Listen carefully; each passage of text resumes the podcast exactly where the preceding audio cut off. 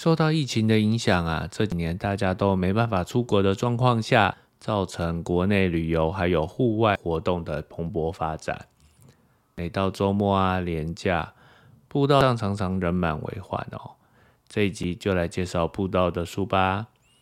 大家好，欢迎来到那些阅读教我的事，我是俊伟。之前我们介绍了许多的书。未来也会制作更多内容，记得订阅追踪，以免错过最新一集的更新哦。这本《北台湾步道攻略》啊，主要分成三个部分，介绍了一百条热门步道。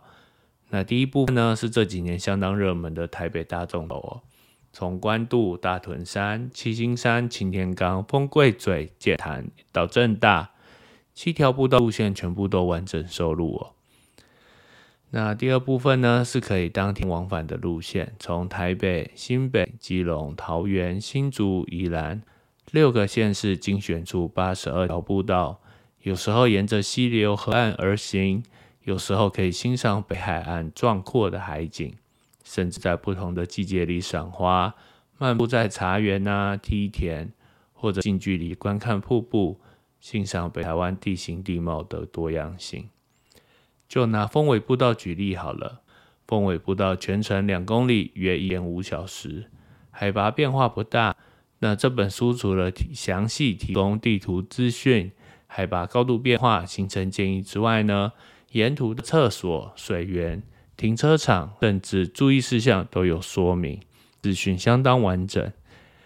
因为沿途种植许多山樱花和吉野樱，每年的一月到三月，樱花会逐渐绽放。长寿柔和梯田的乡间田园景色，见证了先民不向环境低头、努力打拼的精神。最后的第三部分呢，则是进阶的挑战步道有野溪温泉、巨木森林、野外露营、观星等等。深入步道也可以相当丰富多元。那今天所介绍的这本书，我相信对喜爱户外活动的人都值得作为参考书籍哦。尤其是快问快答的部分，解答了许多疑惑。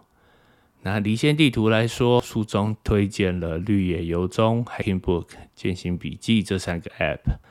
在出发前事先下载山友分享的 GBX 档案，就可以避免迷路时找不到正确的路径和方向。在最近这几次的步道行程中啊，我自己真的派上用场，让我能够安全下山。相信我。遇到一次迷路的状况，你会庆幸自己有做好准备，有下载离线地图。所有户外活动的安全责任，其实在参与者身上。平安出门，安全返家，是每个人的希望。建立足够的安全观念，是他出家门前就需要做好的准备。能参与这本书的制作是很难得的机会，让我了解编辑这个工作，也因此暂停了更新。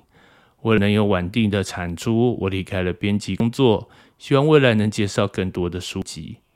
那这集到这边也该告一段落。如果你喜欢今天的介绍，记得订阅，也欢迎分享出去，让更多人知道《被台湾步道攻略》这本书。那些阅读教我的事，我们下一集见喽。